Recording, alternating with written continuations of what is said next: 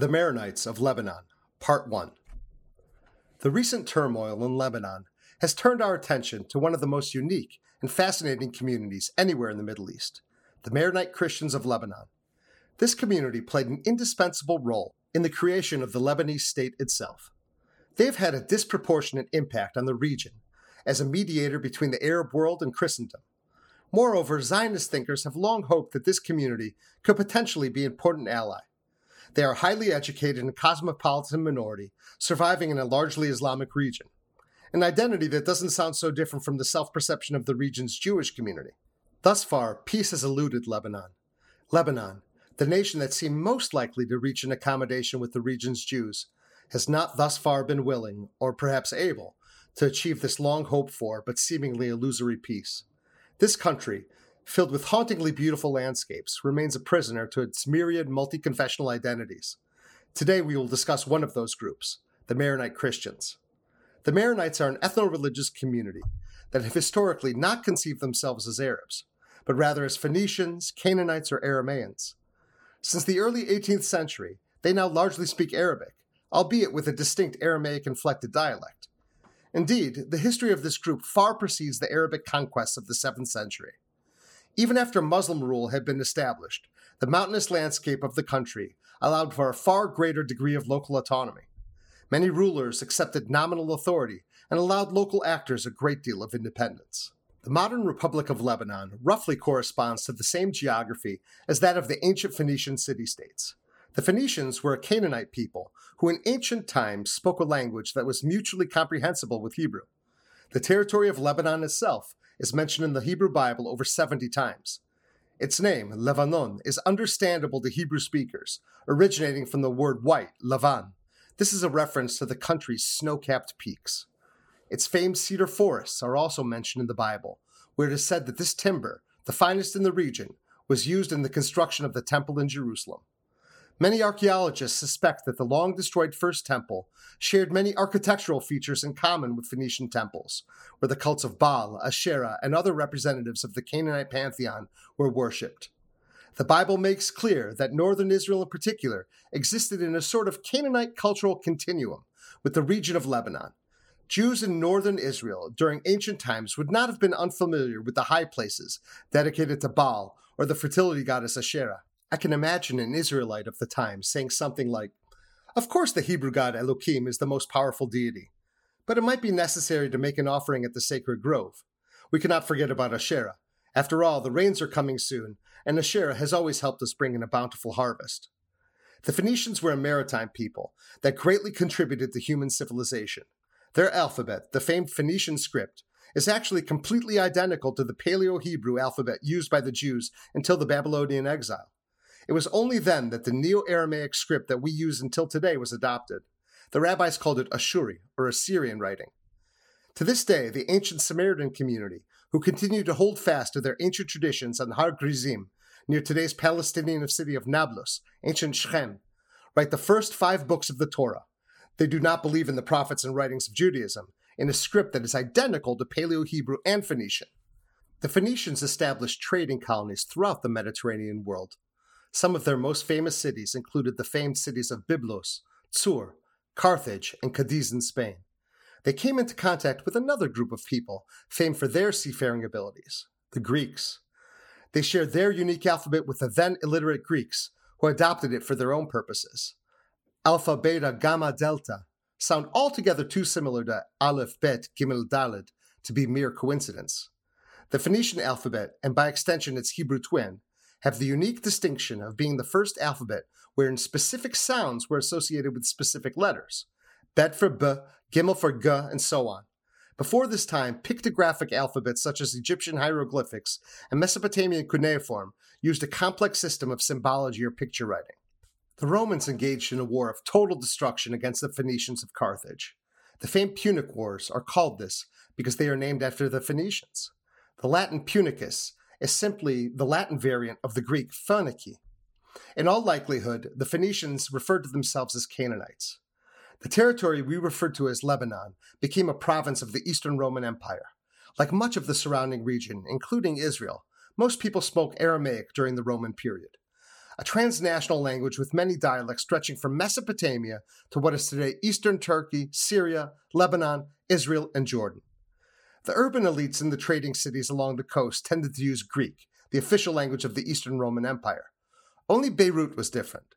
It became a city renowned for its scholarship and the teaching of Roman law. It was a Latin island in a largely Greek and Aramaic speaking Eastern Empire. Despite the Roman veneer, cities and geographic features retain their Aramaic or Canaanite names. Beirut stems from Beirut, meaning wells. Baalbek, the famed Roman city in the Bekaa Valley, is the valley of the god Baal. Bekaa, of course, is nearly identical to the Hebrew word Bika, meaning valley. From the Aramaic speaking peoples of Lebanon emerged some of the very first Christian communities in the world. The first Gentiles to embrace the new dispensation were often Israel's Aramaic speaking neighbors. The New Testament speaks of Jesus himself preaching in the southern Canaanite city of Tyre, Tsur in Hebrew. Incidentally, this name means rock in both Canaanite and Hebrew. It is named for the rocky outcroppings that mark the city's coastline. There are other accounts that seem to suggest that St. Peter, the first amongst the apostles, preached in what is today Lebanon. We know with certainty from Paul's epistles that he evangelized the residents of Tsur and Sidon, Sur and Sidon today. Sidon is also mentioned in the Hebrew Bible, where it is etiologically linked to Noah's grandson, Sidon, the firstborn of Canaan. Most of the Canaanite peoples of ancient Lebanon adhered to pagan practices for some time, but slowly the Christian faith took firm root in the land. Belief in the nature god Baal and his consort Asherah transitioned culturally to the all powerful biblical God and Mary, who Christians consider the mother of God. The veneration of Mary is very much an early Christian symbol with a continued powerful resonance amongst Lebanese Christians. Our Lady of Lebanon remains one of the most prominent statues and shrines to Mary anywhere in the world. The Lebanese venerate Mary.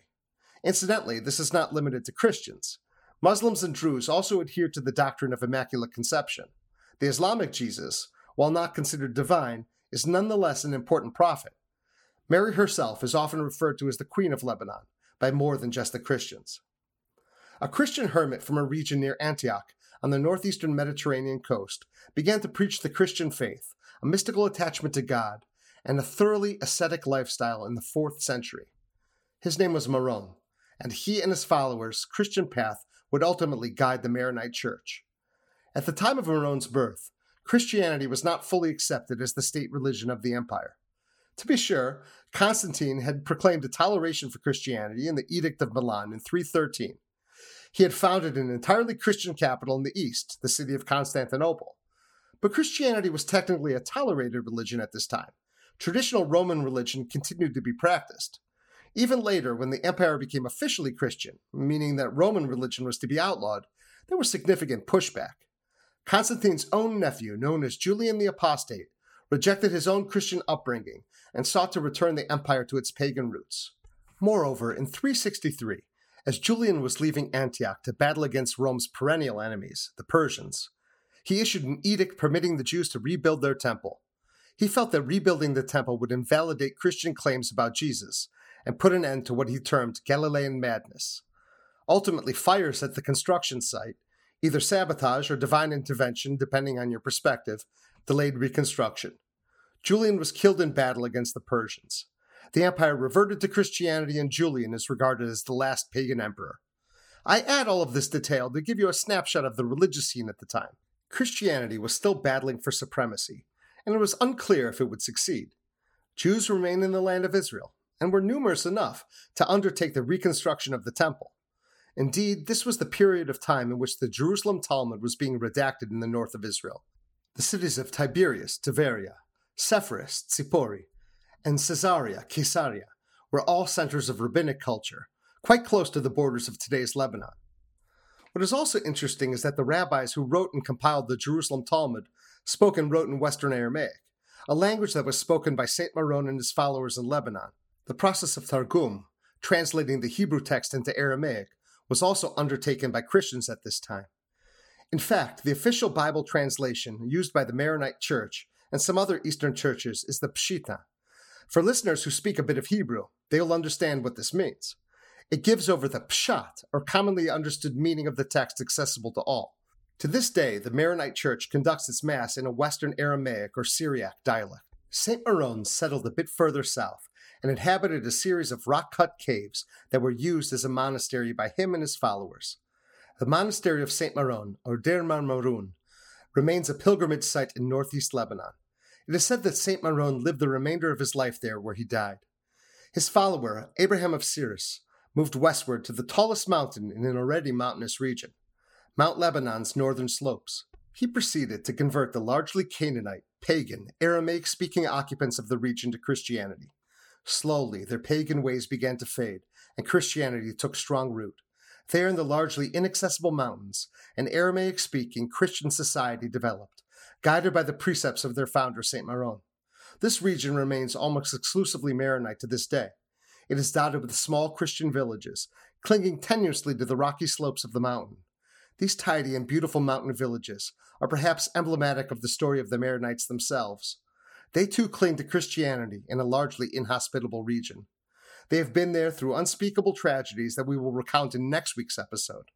But there they must remain. If the broader Middle East is to emerge from the anarchy, violence, and political instability that has been endemic in recent years, then Christians must remain. A democratic, tolerant, and humane Middle East needs the Christians of Lebanon the Middle East's last fortress of Christianity. Next week, we will discuss the Maronites from the Middle Ages to the present day, where their story intersects with that of the State of Israel. I hope you have enjoyed this program. Until next week, this has been Ben Ronsman from Israel Week in Review, providing you with a breakdown of this week's news from Israel, as well as thoughtful perspectives on the region's politics, history, culture, and more. Visit IsraelWeekinReview.com in order to receive regular updates and hard hitting content. Israel Week in Review has been brought to you through the generous support of Origin Story Marketing, helping customers find your business through search engine optimization. To learn more, visit originstorymarketing.com.